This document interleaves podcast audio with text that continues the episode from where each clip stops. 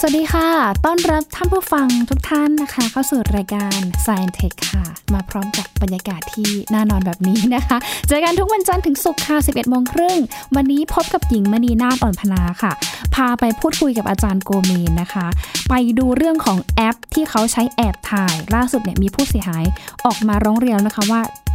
ถูกแอปเนี้ยใช้ถ่ายใต้กระโปรงค่ะรวมไปถึง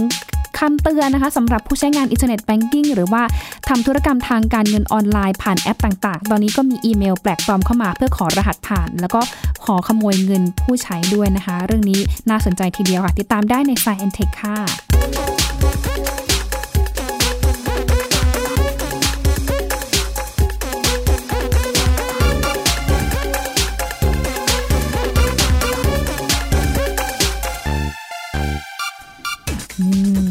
เกริ่นไปนะคะว่า ปัจจุบันนี้ค่ะโทรศัพท์มือถือของเรานะก็มีแอปหลากหลายแอปทีเดียวค่ะ และแต่ละแอปเนี่ยคือถ้าเรามาใช้งานในทางที่ถูกที่ควรเนี่ยก็จะเป็นประโยชน์มหาศาลแล้วก็สร้างความสะดวกสบายแก่เราเป็นอย่างมาก แต่ขนาดเดียวกันเองนะคะ มันก็เป็นดาบสองคมเหมือนกัน ถ้าหากว่าแอปนั้นเนี่ยเอาไปใช้ในทางที่ผิด หรือว่าตกไปอยู่ในมือของคนที่เป็นมิจฉาชีพ หรือว่ากลุ่มที่ไม่ประสงค์ดีต่อคนอื่นนะคะ ก็อาจจะเป็นภัยต่อสังคมได้ค่ะ เพราะว่า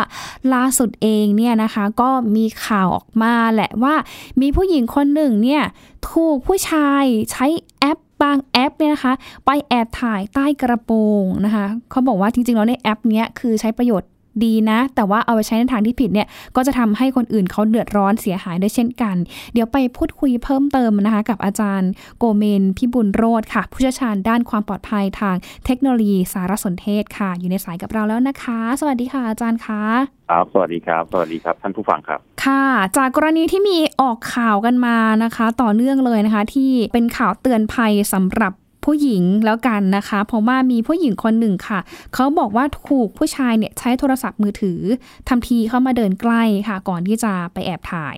ใต้กระโปรง แต่โชคดีมากคือมีเจ้าหน้าที่ของห้างเนี่ยเขาพบพิรุษก็เลยสามารถจับตัวได้ก่อนที่จะไปเจอหลักฐาน คือเปิดที่โทรศัพท์เงิบเลยนะคะ เพราะว่าโทรศัพท์ที่ผู้ชายคนนั้นถือเนี่ยมีคลิปหลายคลิปอยู่ในโทรศัพท์เขาด้วย แล้วก็ส่วนใหญ่เนี่ยเป็นคลิปที่แอบถ่าย แต่เอาไปเอามาทราบมาว่าเนี่ย คลิปที่แอบถ่ายเนี่ยมีการใช้แอปด้วยนะคะซึ่งแอปตัวนี้ก็คือยากต่อการสังเกตมาก เพราะว่าถ้าหากว่าปกติเวลาที่เราจะถ่ายวิดีโอผ่านมือถือ เราก็จะเห็นภาพที่เราถ่ายเนี่ยปรากฏบนหน้าจอ แต่ว่าแอปนี้เขาซ่อนค่ะ เขาซ่อนภาพที่เราถ่ายเอาไว้ แต่เราก็สามารถขณะเดียวกันเองเนี่ยเราก็สามารถที่จะใช้ ฟังก์ชันหรือว่าใช้แอปตัวอื่นบนหน้าจอมือถือของเราได้ทำให้เราเนี่ยไม่ถูกจับว่าเรากำลังแอบถ่ายอะไร เรื่องนี้ค่ะอาจารย์จริงๆแล้วเนี่ยแอปที่ว่าเนี่ยมันมีลักษณะการทำงานยังไงบ้างอะคะครับคือจริงๆต้องบอกว่าปกติเวลาที่เราจะถ่ายวิดีโอนะครับ หรือว่าถ่ายรูปบนโทรศัพท์มือถือเนี่ยค่ะทุกมือถือทุกยี่ห้อเนี่ยเขามีระบบ privacy ในการที่จะป้องกันตรงนี้ให้นะครับค่ะยกตัวอย่างเช่นเวลาคุณถ่ายวิดีโอเนี่ย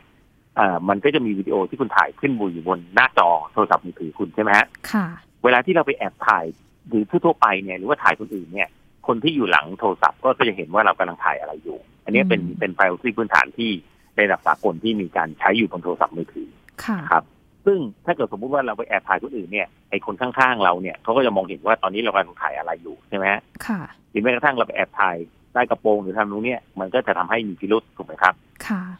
มันก็มีคนไปทำแอปพลิเคชันตัวหนึ่งนะครับอืมก็สำหรับบน Android นะครับ ที่สามารถที่จะเปิดโทรศัพท์มือถือ แล้วก็ถ่ายวิดีโอต่อเนื่องไปได้ค่ะนะครับ โดยที่หน้าจอโทรศัพท์มือถือเนี่ย ไม่โชว์เป็นวิดีโอก็คือเอ่อสามารถที่จะใช้แอปพลิเคชันตัวอื่นอยู่บนนั้น ก็คือเหมือนกับอืมเป็นการทำงานสองอย่างพร้อมกันในเวลาเดียวกันค่ะนะครับ ซึ่งอย่างสมมุติว่าพวกเอ่อที่วิชาชีพหรือพวกติดที่เอาไปถ่ายใต้กระโปรงหรือทำอะไรพวกเนี้ยที่ที่บอกว่าโอ้โหไปถ่ายมาได้ตั้งเยอะจนคนไม่รู้ก็เพราะว่าตอนที่เขาเอาไปถ่ายเนี่ย มันไม่มีรูปอืมวิดีโอขึ้นมันมีแค่หน้าจอธรรมดา เพราะฉะนั้นก็ไม่เป็นที่สังเกตค่ะนะครับ มันก็เป็นเรื่องที่เสี่ยงแต่ว่าไอแอปพลิเคชันตัวเนี้ยมีเฉพาะ Android ค่ะนะครับ ไม่ไม่มีบน iOS เพราะว่าอืมเวลาที่คุณเอาแอปพลิเคชันขึ้นเป็น iOS เนี่ย มันจะถูกตรวจสอบบน App Store ซึ่ง App Store ก็จะมี policy ในการที่ ทำเรื่องเกี่ยวกับ privacy หรืออะไรพวกนี้ที่ไม่อนุญาตให้เอาแอปนี้เนี่ยอืมเอ่อขึ้นบน App Store เพราะฉะนั้นมันก็ขึ้นไปบน Android แล้วก็ไปอยู่บน Android ก็ไม่ได้อยู่บนเพจเอ่อบนเพจ Store ด้วยค่ะนะครับก็คือเป็นแอปที่แบบว่าใช้เฉพาะกิจแล้วก็คุณไปหาดาวน์โหลดมาเอง เพราะว่าอืมโทรศัพท์มือถือ Android เนี่ยมันเปิดโอกาสให้นักพัฒนาเนี่ย สามารถจะแอปอะไรก็ได้ลงบนโทรศัพท์มือถือ Android อืมซึ่งไอ้มิจฉาชีพมันก็ไปค้นเจอแล้วก็เอามาลองใช้ค่ะแล้วก็เอาไปใช้ในวิธีที่ไม่ถูกต้องโอ้ นะครับ ซึ่งการแอบถ่ายพวกนี้เนี่ยก็ต้องแน่นอนว่าสำหรับสุภาพสตรีก็เป็นเรื่องที่น่ากังวลค่ะครับ แต่ที่น่ากังวลยิ่งไปกว่านั้นเนี่ย ก็คือถ้าเกิดสมมุติคุณสามารถจะเปิดโทรศัพท์มือถือแล้วถ่ายวิดีโอได้โดยที่หน้ากล้องคุณไม่โชว์ว่ามีการถ่ายวิดีโอเนี่ยค่ะมันเป็นเรื่องที่น่าเป็นห่วงว่าอืมคุณจะเอาโทรศัพท์เข้าไปถ่ายในพื้นที่ที่เขตห่วงห้ามน่าน่ะสิคะหลายๆที่ที่เขาไม่ให้ถ่ายวิดีโออืมนะครับ แล้วคุณไปถ่ายเสร็จเนี่ย ก็ไอ้เจ้าของพื้นที่ก็ไม่รู้ นะครับค่ะเพราะว่าคุณก็แค่เอ่อเปิดโทรศัพท์มือถือ แล้วก็ทำเป็นเล่นไลน์หรือทำอะไรพวกนี้แต่วิดีโอที่คุณแอบถ่ายเนี่ยคุณก็เพลย์ไว้เพราะฉะนั้นการป้องกันทางด้านความมั่นคงปลอดภัยในส่วนของพื้นที่ที่เขตห่วงห้ามเนี่ยก็จะยากขึ้น อืมค่ะ มันมีช่องโหว่แบบนี้เราจะสามารถสังเกตได้ยังไงคะว่าเอ๊ะโทรศัพท์เครื่องนี้กำลังที่จะแอบถ่ายในพื้นที่ห้ามถ่ายหรือว่าแอบถ่ายในสิ่งที่ไม่เหมาะสมถูกต้องอะค่ะก็มันสังเกอัตนนี้ยากได้ง่ายไหมครับคะเพราะว่าอย่างอืมเคสนี้เนี่ยค่ะที่เอ่อ ทางทีมรปภห้างเขาไปจับได้เนี่ยไอคนที่ไปแอบถ่ายมันก็แอบถ่ายไปตั้งยี่สิบหกคนแล้วนะฮะโอ้โหเออ ก็คือไม่รู้ก็อถ่ายใครเขาบ้างอะสังเกตอืมสังเกตว่า ไอ้ผู้ชายคนนี้มันไปด้อมด้อมมองมองๆที่เป็นที่น่าสงสัยหลายแห่ง เขาค่ะก็เลยเห็นเป็นผิดสังเกตนะครับอืมถึงจับได้ มันไม่ใช่ว่าไปแอบถ่ายคนเดียวแล้วจับได้ค่ะ เพราะฉะนั้นเนี่ยก็เป็นการยากสำหรับพื้นที่เขตห่วงห้ามเหมือนกันว่า เราจะสังเกตได้ไงว่าคนยกโทรศัพท์มา ขึ้นมาแล้วก็หลังจอไม่เห็นว่ามีการถ่ายแล้วก็เปิดแอปพลิเคชันตัวนี้นะครับ ซึ่งมันอาจจะโยงไปถึงในอนาคตเนี่ย ถ้าเกิดคุณเป็นพื้นที่ห่วงห้ามสำคัญจริง ๆ คุณอาจจะไม่สามารถจะเอาโทรศัพท์มือถือเข้าไปได้อืมค่ะเพราะฉะนั้นถ้าสมมติว่าเราสังเกตอย่างว่า เอ้ยมือถือเครื่องนี้กำลังใช้แอปตัวนี้ถ่ายอยู่ มันมีวิธีการ report หรือว่ามีวิธีการบล็อก ตัวแอปตัวนี้ไหมคะอาจารย์ว่ามันมีความสุ่มเสี่ยง ก็เนื่องจากมันอืมเป็น Android แล้วมันก็ดาวน์โหลดได้ได้ทุกแห่งการบล็อกนี่น่าจะยากลำบากเพราะว่าเขาสามารถจะไปหาดาวน์โหลดจากที่ไหนบนอินเทอร์เน็ตก็ได้อืมแต่ค่ะวิธีป้องกันก็คือต้องช่วยกันสอดส่องดูแลครับว่าค่ะเอ่อคนนี้หน้าตาอย่างนี้ยกโทรศัพท์มือถือมาในที่ที่ดูใกล้ๆกับถ่ายวิดีโอทำอะไรพวกนี้ก็น่าจะสงสัยอืมอาจจะต้องต้องต้องสงสัยไว้ก่อนว่าเขาอาจจะทำอะไรที่มีดีมีมีร้าย ครับ อืมก็สังเกตดูว่าลักษณะของเขาเนี่ยมีท่าทีแบบมาส่องหรือว่ามาถ่ายอะไรเราด้วยหรือเปล่านะคะ อาจารย์อืมใช่ครับค่ะ อาจารย์คะแล้วทีนี้ถ้าสมอยากถามนิดนึงค่ะว่าตัวแอปตัวนี้เองเนี่ย มันมีที่มาจากไหนครับเป็นการผลิตที่อยู่ในเมืองไทยหรือเปล่าหรือว่าอยู่ในต่างประเทศอะคะคืออยู่ในต่างประเทศบนอินเทอร์เน็ตคือบนอินเทอร์เน็ตต้องบอกว่า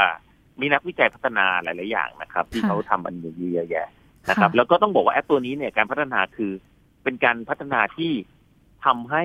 เขาเรียกว่าอะไรฮะคุณสามารถจะทำสองกระบวนการหรือว่าสองกิจกรรมอืมได้ค่ะนะครับค่ะบนบน layer เดียวกันก็คืออะคุณเปิดกล้องเปิดค่ะกล้องเพื่อถ่ายวิดีโอ เดิมคุณเปิดกล้องที่ถ่ายวิดีโอ แต่ว่าคุณไม่สามารถใช้งานโทรศัพท์มือถือได้ถูกไหมฮะค่ะมตอนนี้ก็คือมันก็แบ่งแบ่ง CPU ไปไปไปทำเกี่ยวกับเรื่องการใช้เอ่อถ่ายวิดีโอ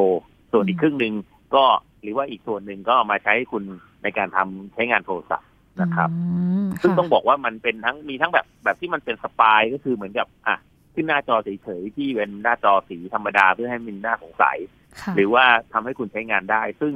ต้องบอกว่าประโยชน์ของมันมันก็มีฮะว่าค่ะทำให้ยกตัวอย่าง เช่นเอ่อคุณเปิดไว้สำหรับทำรปภหรือคุณจะเปิดกล้องทิ้งไว้ คุณก็สามารถจะทำใช้งานอย่างอื่นเพิ่มได้ อันนี้มันก็เป็นประโยชน์อืมนะครับ แต่ว่า พวกมิจฉาชีพหรือว่าพวกที่ไม่ประสงค์ดีก็เอาประโยชน์มันไปทำอย่างอื่นอืมนะครับน่าเสียเอาจริงๆมันก็มีประโยชน์นะใช้แบบในเรื่องของการมอนิเตอร์หรืออะไรต่างๆนะคะแต่ว่าขณะเดียวกันถ้าไปไปตกอยู่ในมือของคนที่แบบไม่ดีอะเอาไปใช้ในทางที่ผิดเนี่ยคนอื่นเขาก็เดือดร้อนด้วยเช่นกันนะคะ อาจารย์ แต่ทีนี้ก็เหมือนกับกล้องค่ะกล้องวิดีโอฮะก็ค่ะคือกล้องวิดีโอคุณก็เอาไปถ่ายอะไรได้อยังเยอะแยะใช่ไหมอืมเสร็จแล้วพอคุณเอากล้องวิดีโอไปแอบถ่าย อะไรพวกนี้มันก็ กลายเป็นใช้ในทางที่ไม่ถูกต้องอยิ่งแบบสมัยนี้เนาะแล้ววิดีโอเนี่ยเข้ามาอยู่ในมือถือ แล้วมือถือเองเนี่ยก็แบบว่ามีฟังก์ชันที่แบบเก่งมากขึ้น คือสามารถใช้งานได้ 2 ฟังก์ชันหรือว่า 2 กระบวนการพร้อมกันได้ด้วยนะคะ อาจารย์ อาจารย์คะอย่างที่ต้นรายการอาจารย์ได้บอกไปว่า Android กับ iOS เนี่ยนะคะมันระบบความปลอดภัยเนี่ยมันต่างกัน เพราะฉะนั้นแล้วเนี่ย Android เราจะใช้งานอย่างไรให้เกิดความปลอดภัยนะคะเพราะว่าส่วนใหญ่แล้วเนี่ยตัวแอปต่างๆ ของ Android มันไม่ค่อยผ่านการกรองเท่ากับ iOS เท่าไหร่อะค่ะ ใช่ครับ ก็ Android เป็นระบบเปิดที่เปิดให้นักพัฒนา สามารถที่จะเอ่อลงโปรแกรมเข้าไปในโทรศัพท์มือถือได้ค่ะนะครับ ก็โดยพื้นฐานส่วนใหญ่ก็ถ้าเกิดให้ปลอดภัยหน่อยก็คือ ต้องไปดาวน์โหลดจาก Play Store นะครับ เพราะว่าค่ะในที่นั้นเนี่ยก็เป็นชุมชนที่มีผู้เชี่ยวชาญหลาย ๆ คนอยู่ในนั้น ทั้งโลกอะนะฮะก็ช่วยกันสอดส่องดูแลอืมค่ะนะครับ แต่ถ้าเกิดไปดาวน์โหลดแบบจากนักนักพัฒนาอิสระยกตัวอย่างเช่นซอฟต์แวร์แบบนี้เนี่ยอืมก็ก็มันก็จะมีฟังก์ชันที่มัน เขาเรียกว่าอาจจะสุ่มเสี่ยงเหมือนกันค่ะแต่ iOS เนี่ยมันเป็นระบบที่ถ้าเกิดคุณจะเอาซอฟต์แวร์ไปลงเนี่ย มันจะต้องผ่านเอ่อ App Store ซึ่งซึ่ง App Store มันก็จะมีข้อกำหนดหรือข้อจำกัด แล้วก็มีเรื่องเกี่ยวกับข้อเอ่อเขาเรียกว่าเป็นข้อพึงระวังที่ป้องกันไม่ให้ user download ในสิ่งที่ไม่เหมาะสมเข้าไปอยู่ในโทรศัพท์มือถือครับอื มมันก็มีขั้นตอนของการกรองของมันอยู่แล้วนะคะสำหรับตัว App Store แต่ทีนี้ถ้าเป็น Play Store อย่างเงี้ยค่ะอาจารย์ หรือว่าถ้าเราไปโหลดแอปข้างนอก Play Store มา เราจะมีการสังเกตคุณลักษณะ หรือว่าคุณสมบัติของแอปแม้ว่าแอปตัวนี้มีความน่าเชื่อถือ หรือว่ามีความปลอดภัยมากน้อยขนาดไหน เราดูจากข้อมูลอะไรบ้างคะคือจริง ๆ ถ้าเกิดคุณไม่ใช่นักพัฒนานะครับเป็นค่ะผู้ใช้ทั่วไปอะอืมโดยส่วนใหญ่เขาไม่แนะนำให้คุณไปดาวน์โหลดเอ่อแอปพลิเคชันนอก Play Store ค่ะไม่แนะนำเลยครับค่ะ ค่ะครับ เพราะว่ามันก็มีความเสี่ยงก็คือ คือคุณจะอยากจะเสี่ยงไป download software อะไรแปลกๆที่พัฒนาโดยใครก็ไม่รู้ค่ะนะครับ หรือใครที่คุณรู้จักนะฮะอืมแต่ว่ามันอาจจะมีโปรแกรมแถมหรือว่ามีอาจจะโปรแกรมทำให้โทรศัพท์มือถือคุณมีปัญหาหรือทางมึงเนี่ยมันเป็นความเสี่ยงที่คุณไปดาวน์โหลดเองอืมนะครับค่ะอืมทางในที่ขดีณะที่ค่ะเอ่อเพย์โซเนี่ยก็คือมีกลุ่มหรือมีผู้เชี่ยวชาญ อะไรอืมพวกนี้ที่เขาใช้กันทั้งโลก ผมยกตัวอย่างนะครับค่ะเหมือนกับว่า คุณไปทานอาหารมอยู่ในจะเรียกว่าอะไรฮะเขาเรียกว่าตลาดใหญ่ๆแห่งหนึ่งค่ะนะครับ ซึ่งตลาดใหญ่ๆเนี่ยก็แน่นอนก็มีคนมากินกันหลากหลาย ร้านอาหารก็มันก็จะถูก verify โดยคนหลาย ๆ คนว่าเออถ้าเกิดคนกินเยอะร้านนี้ก็น่าจะปลอดภัยค่ะถูกต้องไหมฮะค่ะแต่ถ้าเกิดสมมุติว่าคุณไปกินร้านไหนก็ไม่รู้ที่อยู่ในเอ่อในซอยหรือว่าในอะไรพวกนี้ที่ไม่ค่อยมีคนแล้วคุณไปเสี่ยงเองเนี่ยถามว่าคุณก็ต้องยอมรับความเสี่ยงว่าร้านนั้นมันจะ ไม่สะอาด หรือว่ามันจะอาจจะมีอะไรที่มันบกพร่องอะไรพวกนี้ อันนี้เป็นความเสี่ยงของคุณอืมนะฮะค่ะเพราะฉะนั้นชุมชนก็เหมือนกับตลาดที่มีคนอยู่เยอะๆแล้วคุณไปไปซื้อของอยู่ในตลาดเนี่ย ความเสี่ยงมันก็น้อยลงอืมถูกต้องไหมครับ ค่ะ อาจารย์คะแต่ว่าแอปโซนค่ะครับค่ะอาจารย์เชิญค่ะคุณแอปโซนเนี่ยมันก็เหมือนกับอ่าคุณไปกินข้าวในศูนย์อาหารที่แน่นอนอืมันคนจะเข้ามาศูนย์อาหารได้ มันก็ต้องมีการผ่านการตรวจสอบทำอะไรพวกนี้ค่ะครับอืม แสดงว่าในใน Play Store เองเนี่ยแอปบางแอปก็อาจจะไม่ได้ถูกคัดกรองเข้มเท่ากับใน App Store ใช่ไหมคะอาจารย์ มันก็ยังมีใช่รับความเพราะว่าสี่ยงในกระบวนอืมใช่ในกระบวนการของของของการกรอง App Store นี้ต้องบอกว่า อ่า ถ้าเกิดคุณเป็นผู้พัฒนาส่งไปก็อาจจะเจ็ดวันถึงสิบห้าวันที่ Apple มันจะต้องต้องดูดูละเอียดก่อนครับ อืม ค่ะ โอ้โหดังนั้นก็ต้องดูให้ดีนะคะ ตัวของเลตติ้งของคนที่โหลดหรืออะไรอย่างเงี้ยมันมันน่าเชื่อถือได้ไหมคะ พวกแอปต่างๆ มันจะมีเลตติ้งของก็การจัดดาวให้ะไรคืออย่างเงี้แรกเลย คือคือถ้าเกิดคนโหลดเยอะก็เหมือนกับ เวลาที่เราไปกินข้าวในตลาดเนี่ยร้านไหนมีคนเยอะเราก็เชื่อมั่นได้ระดับหนึ่งว่า ร้านนั้นคงไม่ย่ำแย่ถูกไหมฮะอ๋อค่ะ ก็เหมือนกับแอปพลิเคชัน เนี่ย ถ้าเกิดสมมติมีคนดาวน์โหลดกันเป็นพันเป็นหมื่น หรือเป็นแสนแน่นอนมันก็ต้องมีผู้เชี่ยวชาญหรือว่าหลาย ๆ คนเข้ามาดาวน์โหลดมโอกาสที่แอปพลิเคชันอันนั้นมันจะเป็นแอปที่มันไม่ดีหรือว่าแอปที่มันแย่เนี่ย ถามว่ามันมีไหมมันก็มี แต่ถ้าเกิดมันแย่เนี่ยไอ้คนหมื่นคนหรือคนแสนคนที่เข้าไปดาวน์โหลดเนี่ยเขาคงโวยไปแล้วอืมเพราะฉะนั้นมันก็ยังดีกว่าที่เราไปดาวน์โหลดจากเว็บอ่าแอปที่จากไหนก็ไม่รู้ที่มีคนดาวน์โหลดอยู่สิบคน ซึ่งเราเป็นคนความเราเป็นคนหนึ่งในสิบที่มีความเสี่ยง มันก็เสี่ยงน้อยกว่าที่เราไปดาวน์โหลดจากคนที่เอ่อแอปพลิเคชันที่มีคนแสนๆคนใช้อืมค่ะอืมเพราะในแสนๆคนเราเชื่อว่าอะอย่างน้อยต้องมีคนรู้เรื่องมากกว่าเราดาวน์โหลดด้วย ถูกไหมครับ อืมอาจารย์ นี่ได้ความรู้เยอะเลยนะคะ เพราะฉะนั้นเนี่ยดาวน์โหลดเดี๋ยวไปแบบใช่โหลดสุ่มสี่สุ่มห้านะ ถึงแม้ว่าจะเป็นแอปที่เราอยากใช้ก็ตาม ก็ต้องดูความปลอดภัยด้วยว่าเขาผ่านการกรองผ่านการแอปพรูฟจากทาง Play Store แล้วก็ App Store กันแล้วหรือยังด้วยอะนะคะ ใช่ครับค่ะใช่จากเรื่องของมือถือแน่นอค่ะนก็คือค่ะ เราใช้เราใช้โทรศัพท์มือถือเราก็เนื่องจากมันเป็นปัจจัยที่จำเป็นในการใช้งานนะครับ เพราะฉะนั้นค่ะ เราก็ต้องตระหนักถึงการรักษาความปลอดภัย แล้วก็เราจะอะไรมาใส่บนมือถือเราก็ต้องมีความเสี่ยงอืมแล้วเราก็ต้องหาทางป้องกัน แล้วก็ไม่ไปดาวน์โหลดไอ้ของสุ่มเสี่ยงมาไว้ในเครื่องเราครับ อืมนะคะก็เป็นคำเตือนนะคะสำหรับผู้เชี่ยวชาญด้านความปลอดภัยทางเทคโนโลยีสารสนเทศด้วยนะคะ ทีนี้มันไม่ใช่แค่เรื่องมือถืออย่างเดียวอาจารย์ที่หลายคนเป็นห่วงนะคะ ตอนนี้เองนะคะ มันยังมีแอปที่เราใช้กับมือถือเนี่ย เป็นประจำทุกวันนะคะนั่นก็คือแอปที่เกี่ยวข้องกับธุรกรรมทางการเงินอาจารย์ คือตอนนี้มันมีการเตือนกันมากสำหรับผู้ใช้งาน internet banking หรือว่าคนที่ทำธุรกรรมทางการเงินผ่านทางแอปต่างๆ ของธนาคาร เขาบอกว่าตอนนี้มีการส่งอีเมลปลอมมาระบาด โดยลักษณะของอีเมลเนี่ยก็คือจะส่งมา แนบมากับโลโก้ของธนาคารต่างๆนะคะ อย่างที่เห็นในแชร์ก็คือจะมีของแบงก์กรุงไทย แบงก์กสิกร แบงก์ออมสินนะคะ แบงก์กรุงศรี คือหลายแบงก์มากเกือบทุกแบงก์เลย โดยมิจฉาชีพเนี่ยเขาจะส่งข้อความนะคะ อ้างว่าธนาคารเนี่ยจะไปอัปเกรด หรือว่าไปปรับปรุงข้อมูลความปลอดภัยของระบบฐานข้อมูลออนไลน์ผู้ใช้บริการ เพราะฉะนั้นเนี่ยทางแบงก์เขาไม่สามารถติดต่อลูกค้าทางโทรศัพท์ได้ จึงขอติดต่อผ่านทางอีเมลเป็นทางเลือก แล้วเขาก็บอกว่าเนี่ยให้ลูกค้าเนี่ยไปคลิกลิงก์มานะเขาก็แนบลิงก์เข้ามา เพื่อทำการยืนยันตัวบุคคล ไม่เช่นนั้นเนี่ยลูกค้าจะถูกจำกัด ไม่สามารถเข้าถึงเน็ตแบงก์แล้วก็ไม่สามารถเข้าถึงบัญชีของคุณได้นะคะ แล้วก็มันมีสิ่งที่น่าสังเกตก็คือเหมือนกับว่าให้ลูกค้าเนี่ยไปกรอกรหัสผ่านตัวเองนะคะ ของแอปต่างๆนะคะ เพื่อทำการยืนยันข้อมูลส่วนบุคคลด้วยนะคะ เดี๋ยวมันมีมันมีอีกอันนึงนะคะที่ เป็นอ่ออีเมลปลอมที่ส่งมาจากอ้างว่านะคะส่งมาจากแบงก์กรุงไทยด้วยนะคะ แต่ว่าคำมันเนี่ยแบบว่าคือน่าสังเกตมาก ๆ เลยค่ะว่าคำเนี่ยมันมีคำที่แปลกๆออกมานะคะ อย่างเช่นคำว่า เรียนลูกค้าชมเชยของฤดูกาลเมื่อไม่นานมานี้จากข้อความช่อโกงที่กำหนดเป้าหมายลูกค้าของเรา KTB ได้ตัดสินใจที่จะอัปเกรดความปลอดภัยระบบฐานข้อมูลออนไลน์ของเธอ ในการทำเช่นนี้เราต้องมีการตรวจสอบที่เหมาะสมสำหรับลูกค้า แล้วก็จากนั้นก็คือบอกว่าโปรดยืนยันตัวบุคคลของคุณผ่าน URL ด้านล่าง แล้วก็คลิก เพราะว่าหากไม่ทำเช่นนี้ คุณจะถูกจำกัดไม่สามารถเข้าถึงเน็ตแบงก์ของธนาคารต่าง ๆ ได้นะคะไม่ว่าจะเป็นกรุงไทย กรุงศรี SCB นะคะ แล้วก็แบงก์ต่างๆ ที่เขาส่งมา เรื่องนี้อาจารย์คะอยากให้อาจารย์แนะนำหน่อยค่ะว่าคนที่ได้รับอีเมลแบบนี้ ควรมีข้อสังเกตหรือว่าต้องดูความผิดปกติยังไงบ้างอะคะ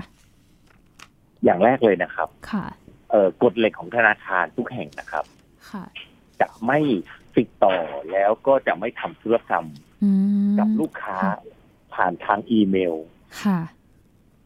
นะครับ อืมเพราะฉะนั้นเนี่ย ไอของที่มันส่งเป็นอีเมลเนี่ยนะครับ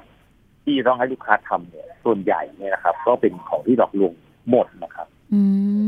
มค่ะเพราะฉะนั้นมันส่งอะไรมาเนี่ย เอ่อ ให้คิดไว้ก่อนเลยว่า ไอ้พวกนี้เนี่ยปลอมหรือหลอกลวง ค่ะครับอืมถ้าเกิดเราคิดว่ามันจริงจริง ๆ เนี่ย อย่างแรกที่ควรทำก็คือโทรกลับไปหา call center ของธนาคารว่าธนาคารเนี่ย ส่งมาให้เราอัปเดตจริงหรือเปล่า แล้วเขาก็จะบอกมาบอกว่าเออมันปลอมอืม นี่อันที่หนึ่งนะครับ ค่ะ อันที่สองเนี่ยไอ้การที่มันส่งมา อีเมลแล้วมันมีภาษาแปลกๆใช่ไหมครับ ค่ะ อันเนี้ยชัดเจนเลยว่า เออมันเป็นของเขาเรียกว่าอะไรนะการส่งแบบนี้เนี่ย มันมีการส่งไปต่างชาติอ๋อนะครับค่ะแล้วก็ใช้กันอยู่ เสร็จแล้ว เออไอ้พวกที่เป็นมิจฉาชีพต่างชาติเนี่ยก็อยากจะมาหลอกคนไทยเพื่อที่จะเอารหัสแบงค์นี้ของคนไทย ก็ไปเจอโลโก้ของแบงค์ในเมืองไทยเจอที่อยู่ ของแบงค์ในเมืองไทยค่ะก็เอา content ที่เอ่อส่งไปหลอกลวงต่างๆ เนี่ย เอามาแปล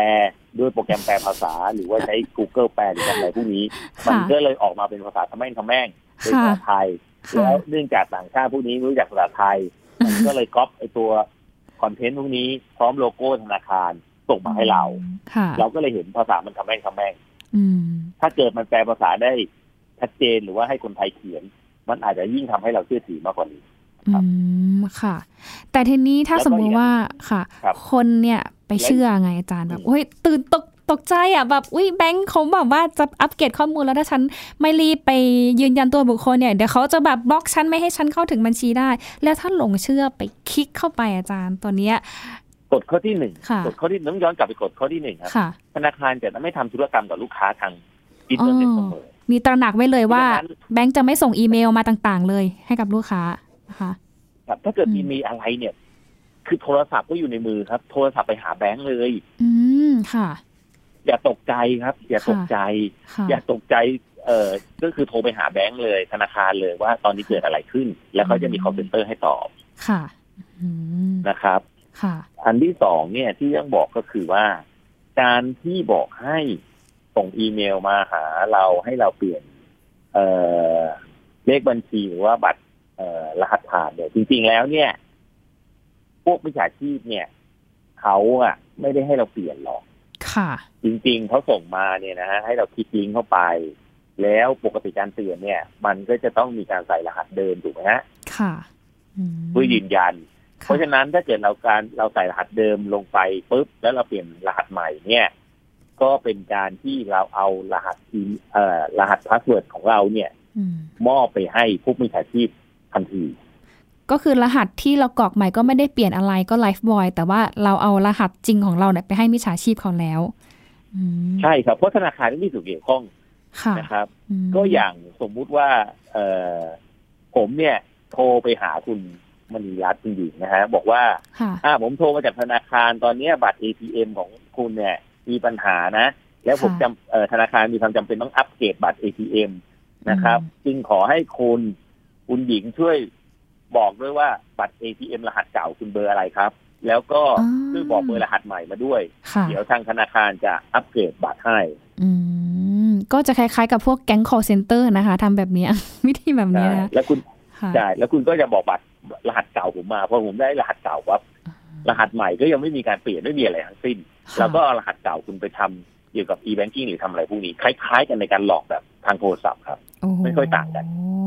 ค่ะอาจารย์ คือมาหลายรูปแบบมากนะคะ ทั้ง call center เอง call center นี่ใช้ตัวละครเยอะนะคะ แต่นี่คือลงทุนไม่เยอะหน่อยก็คือใช้อีเมล มาหลอกลูกค้าใช่ครับ แถมแบบแปลภาษาก็แปลภาษาแบบแปลกๆเข้าใจยากด้วยครับอาจารย์ทีนี้ถ้าแบบเว็บไซต์ของธนาคารต่าง ๆ อย่างเงี้ย คือเขาให้มาบางทีมันก็จะ คล้ายๆ กับเว็บไซต์ต้นฉบับของจริง เรามีวิธีการหรือว่ามีข้อสังเกตยังไงไหมคะว่าเอ๊ะเว็บที่ให้มาเนี่ยมันปลอมอะค่ะ ก็ต้องดูที่เอ่อ URL ว่าจริงหรือเปล่า อืมสังเกตยังไงคะอาจารย์เปรียบเทียบของจริงใช่ครับค่ะก็บางทีมันก็มี w w w แล้วก็ K-Bank ตึ๊ดๆๆแล้วก็อะไรไม่รู้กรุงไทยหรือปุ๊บแล้วมีอะไรแปลกๆใช่ไหมฮะค่ะต้องเทียบกับของจริงครับอืมเพราะว่าจริง ๆ เนี่ยเว็บไซต์เนี่ยมันปลอมได้ มันไอสิ่งที่เราเห็นมันก็คือเป็น image ถูกไหมฮะค่ะ image มันแคปหน้าจอมา มันก็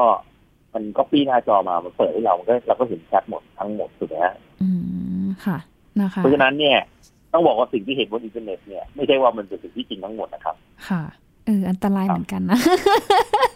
เพราะว่าคืออาจารย์ทุกวันนี้เราใช้แบบธุรกรรมทางการเงิน เราใช้บริการผ่านแอปต่างๆนะคือเงินเราไปไวมากถึงแม้ว่าจะเป็นแอปของจริงนะ ยิ่งของปลอมเนี่ยบางทีคือบางคนเนี่ย ถูกเอาเงินไปเนี่ยคือเกลี้ยงบัญชีเลยนะอาจารย์ เจอหลายเคสแล้วค่ะอาจารย์อย่างบแรอกกว่าค่ะ อย่างแรกคือเงินเงินของเราต้องมีสตินะครับ ค่ะอืมมีสติอย่างเดียวนะฮะ คือมันไม่ใช่บอกว่าคุณคุณมี e-banking แล้วคุณจะบอกว่าเออมันสะดวกมันสบายมันรวดเร็วแต่คุณต้องมีสตินะครับ เพราะว่าคือมันคือตัวเลขแต่ตัวเลขมันก็คือเงินของเรา เพราะฉะนั้นการค่ะจับจ่ายใช้สอย หรือว่าการจะโอน หรือการจะเชื่อใครแต่ละคนต้องมีสติครับโหอาจารย์เตือนสติได้ดีมากเลยอะอาจารย์ให้ข้อคิดได้ดีมากเลย คือเงินของเราไม่ว่าจะเป็นแอปจริงแอปปลอมนะต้องมีสติในการใช้เงิน ทุกบาททุกใช่สครับตางค์นะคือคะคือคือค่ะพอมันมันเป็นมันเป็น e-banking เนี่ยมันก็จะเปลี่ยนไปค่ะใช่ไหมฮะค่ะเวลาเราจ่ายเงินด้วยธนบัตรเนี่ยอุ้ยเราจะนับเลยนะฮะว่าเออแบงก์กี่ใบกี่ใบอะดูดูโทรบัตรใหม่โทรบัตรเก่าอะไรพวกนี้เสียดงเสียดาย แต่พอมันเป็นอิเล็กทรอนิกส์มันเป็นตัวเลขเนี่ยค่ะมันไปเร็วครับอ๋อเพราะฉะนั้นต้องมีสติอืมค่ะ เอาละค่ะ ขอบคุณอาจารย์มาก ๆ เลยนะคะ อาจารย์โกเมนพิบูลโรธค่ะ ผู้เชี่ยวชาญด้านความปลอดภัยทางเทคโนโลยีสารสนเทศนะคะ วันนี้อาจารย์ก็ให้ความรู้กับเราเยอะมากค่ะ กรณีของการใช้แอปในทางที่ถูกที่ควรนะคะโดยเฉพาะแอปที่มีการติดตั้งกล้องเนี่ยแหละนะคะ รวมไปถึงเรื่องของการมีสติในการที่จะใช้บริการธุรกรรมทางการเงินผ่านทางโลกออนไลน์นะคะ อย่าหลงเชื่อมิจฉาชีพที่ส่งข้อมูลทางอีเมลมาแปลกๆ ที่สำคัญเลยก็คือ ถ้ามีอะไรเกิดขึ้นกับบัญชีของเรา ให้ติดต่อกับทางธนาคารนั้นโดยตรงจะปลอดภัยมากกว่า แล้วก็ที่สำคัญนะคะ แม้ว่าจะเป็นแอปจริงก็ตามการใช้เงินทุกบาททุกสตางค์นั้นต้องมีสติ เพราะนั่นเป็นเงินของเราค่ะ วันนี้ขอบคุณอาจารย์โกเมนมาก ๆ เลยนะคะ ขอบพระคุณครับค่ะขอบพระคุณค่ะ สนุกทีเดียวนะคะ กับเรื่องราวในวันนี้ค่ะเจอกันใหม่นะคะ11โมงครึ่งนะคะ กับหญิงมณีนาฏอ่อนพนา และก็น้องยีนธรณีเทพวงศ์ค่ะ จะมาสลับสับเปลี่ยนทำหน้าที่กันกับรายการ Science and Tech ทาง Thai PBS Radio ค่ะ วันนี้ลาไปก่อน สวัสดีค่ะ